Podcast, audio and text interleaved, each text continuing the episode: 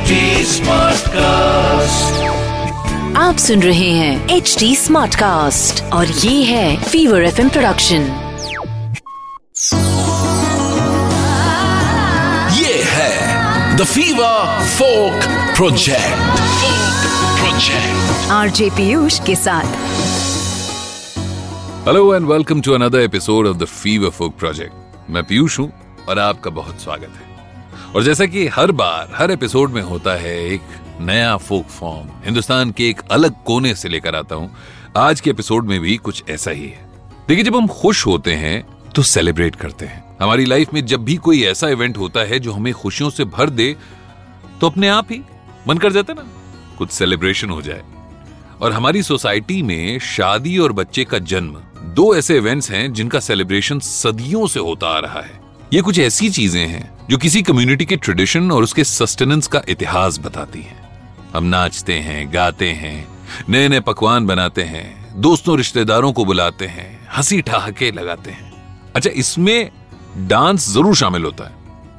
ऐसी ही एक परंपरा और उसके डांस की बात हम कर रहे हैं आज के एपिसोड में। और वो डांस फॉर्म है कक्सार या कक्साड़। ये फोक डांस है। ये फोक आर्ट एमपी छत्तीसगढ़ के बस्तर इलाके में रहने वाले अबुज मारिया ट्राइबल कम्युनिटी का ट्रेडिशनल डांस है।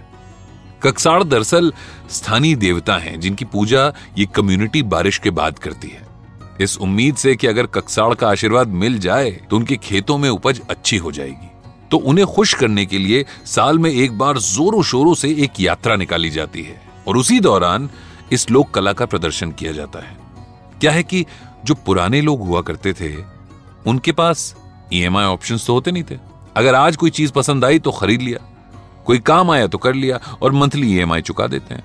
कुछ चीज़ें बदल ज़रूर गई हैं, लेकिन आज भी किसान की पूरी मेहनत, पूरी कमाई खुले आसमान के नीचे बिछे खेतों पर ही निर्भर है। तो पहले के समय में तो होता ही था कि अपनी छोटी से छोटी जरूरतों को पूरा करने के लिए और बड़ी से बड़ी जिम्मेदारियों को उठाने के लिए आम लोग खेती पर ही निर्भर करते थे। और शायद यही वजह है कि जब फ़सल अच्छी होती तो सेलिब्रेशन होता।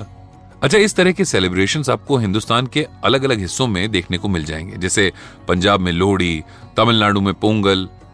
लेकिन ये वाला, यानी कक्सार, उर्फ़ कक्साड़, थोड़ा अलग है, क्योंकि इस त्योहार कक्साड़ में फोक डांस के दौरान लाइव मैच मेकिंग होती है। या कह लें कि स्वयंवर होता है। स्वयंवर हमारे देश की पुरानी परंपरा है, जो आजकल की डेटिंग ऐप से बहुत अलग हुआ करती थी। लोग सीरियस हुआ करते थे इसे लेकर।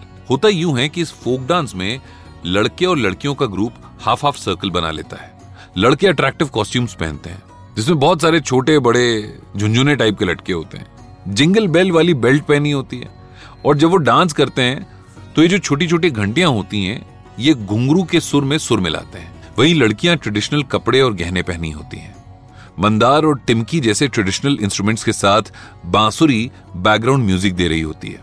और बिना बोले, बिना कहे, नाचते, गाते, मुस्कुराते मुस्कुराते बात आगे बढ़ रही होती है। ज़िंदगी में दो लोगों के साथ आने का शायद यही मतलब होता है। एक मेलेडी बनी रहे, मधुर संगीत बना रहे, और इसी को कक्सार कहते हैं। तो ये था आज का द फीवर फोक प्रोजेक्ट का एपिसोड जिसमें हमने बात की कक्सार फोक डांस की। ऐसा ही एक और एपिसोड लेकर मैं यानी पीयूष अगले हफ़्ते फिर आने वाला हूँ आपके लिए।